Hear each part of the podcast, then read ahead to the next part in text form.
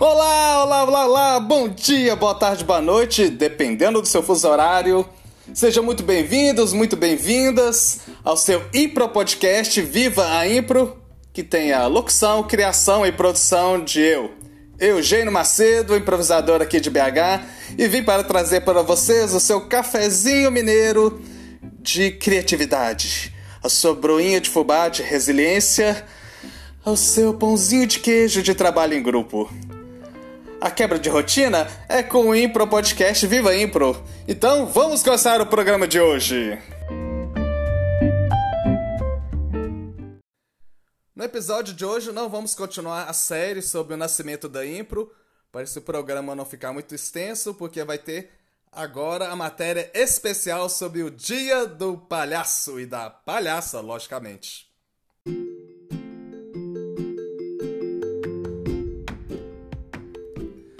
Dia do Palhaço, o palhaço que é ladrão de mulher. Dia dez de dezembro comemorou-se o Dia do Palhaço.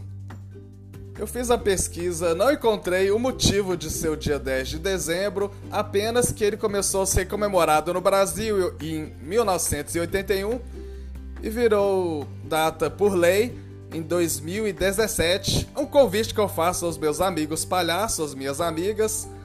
Se souberem por quê, mandem uma mensagem para mim.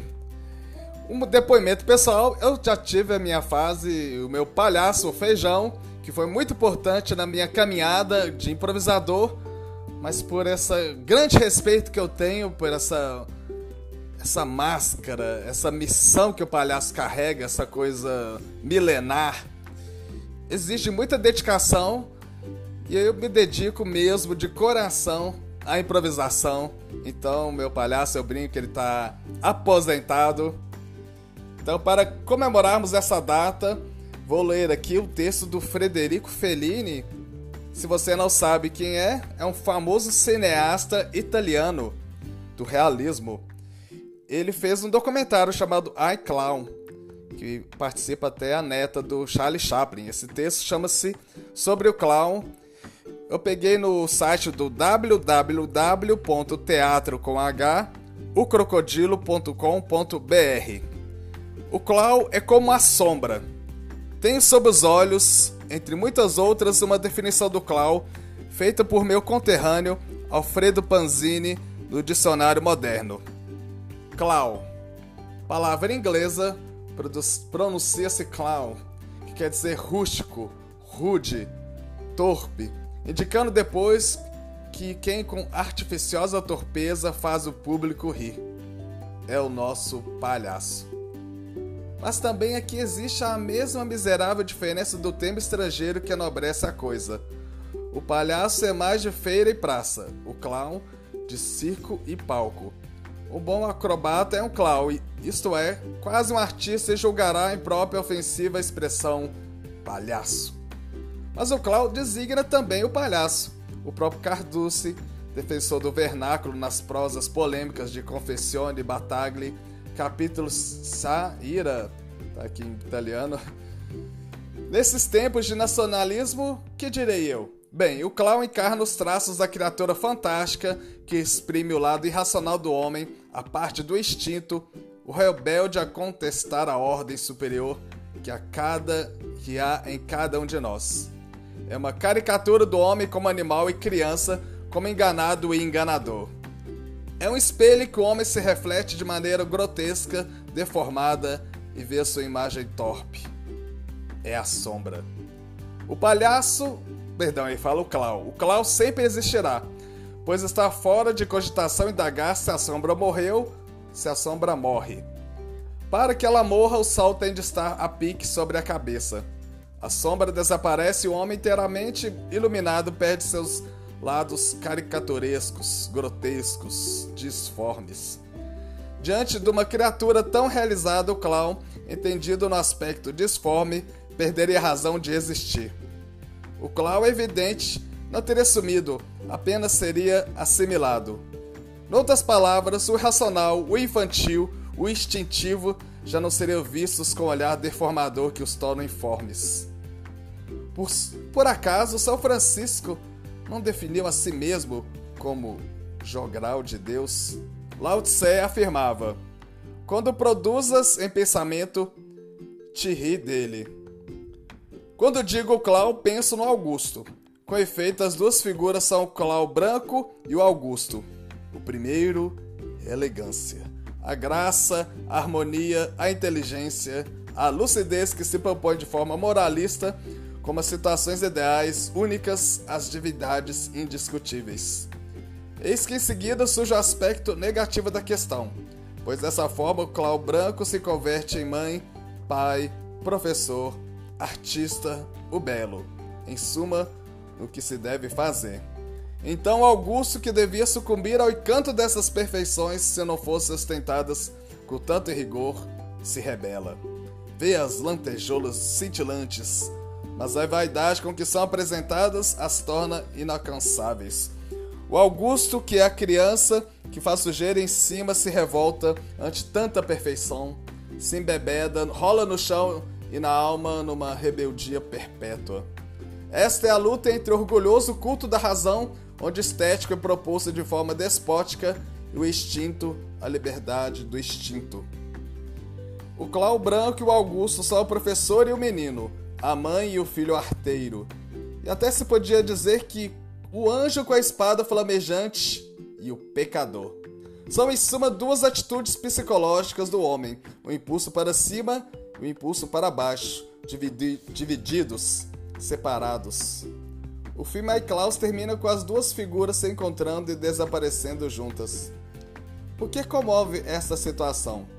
Porque as duas figuras encarnam o mito que está dentro de cada um de nós. A reconciliação dos opostos, a unidade do ser, a dose de dor que existe na guerra contínua entre o Clau branco e o Augusto não se deve às músicas nem a nada parecido, mas ao lado mas ao fato de presenciarmos a algo que se liga à nossa própria incapacidade de conciliar as duas figuras. Com efeito, quanto mais procures obrigar o Augusto a tocar violino, mais dará soprinhos com o trombone. O Clau branco ainda pretenderá que o Augusto seja elegante, mas quanto mais autoritária seja essa intenção, ah, mais o outro se mostrará mal e desajeitado. É o apólogo de uma educação que procura pôr a vida em termos ideais abstratos. Mas Lao Tse dizia com acerto: quando produzes um pensamento, te ri dele. Quando produzes um pensamento, o Fellini coloca assim: quem produz o pensamento seria o branco, quem te ri dele, o Clau Augusto. Então viva meus palhaços, minhas palhaças, e viva a palhaçaria no mundo!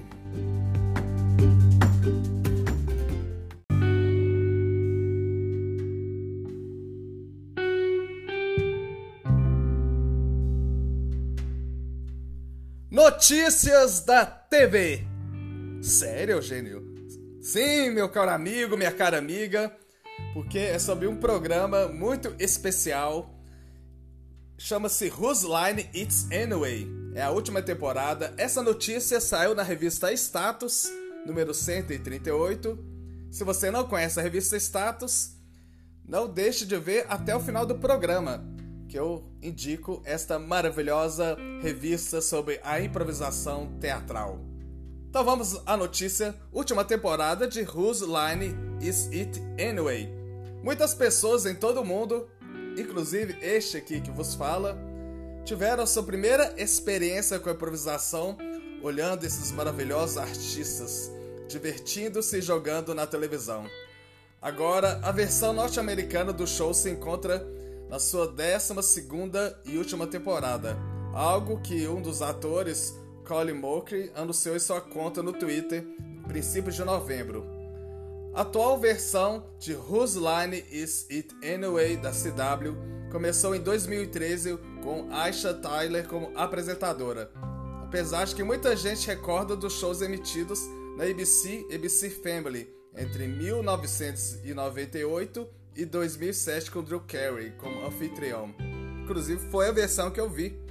Tinha aquele Ryan Stiles, um ator mais famoso, é o Ryan Stiles, tá naquele seriado do Two and a Half Men. Ele é aquele pe- pediatra alto que casou com a, com a Judith. A versão original desse programa foi produzida pela Canal quatro do Reino Unido entre mil novecentos e oitenta e oito e mil novecentos e noventa e nove.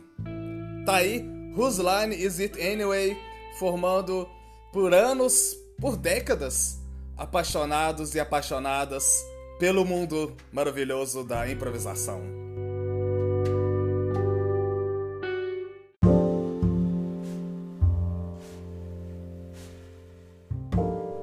Glossário de mais termos do impro. Fonte: livro De Salto ao Elo. Autoria: Omar Argentino Galvão. Tradução: Eugênio Macedo. E o termo de hoje é...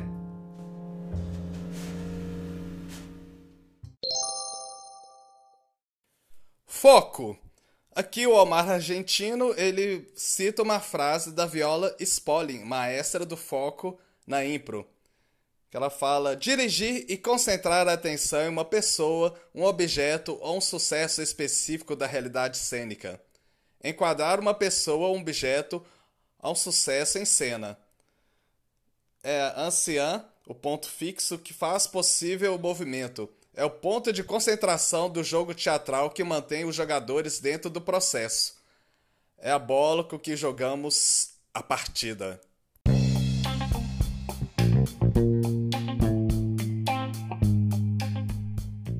Viva a Impro Indica. Indicar a Impropédia, a enciclopédia da improvisação teatral brasileira, projeto encabeçado pelo Edu Miele.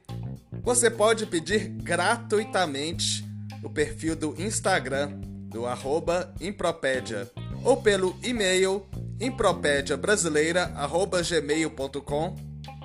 Indicar também a revista Status, revista virtual encabeçada pelo Fem Hortali, improvisador argentino que vive na Espanha, revista que há mais de dez anos divulga o melhor da improvisação no mundo. Você pode também ter um perfil no Instagram e o site é o w w w ponto status revista ponto com. Um grande detalhe que você consegue acessar a versão em português, graças ao trabalho de tradução da Luana Proença.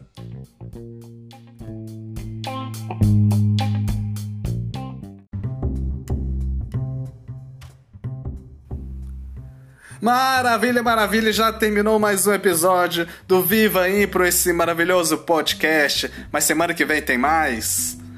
Críticas, sugestões, dúvidas, mande uma mensagem no meu Instagram, eugênio ponto macedo ponto impro onze, ou mande um e-mail pro eugênio e os comédia arroba gmail ponto com, Eugênio e os Comédia.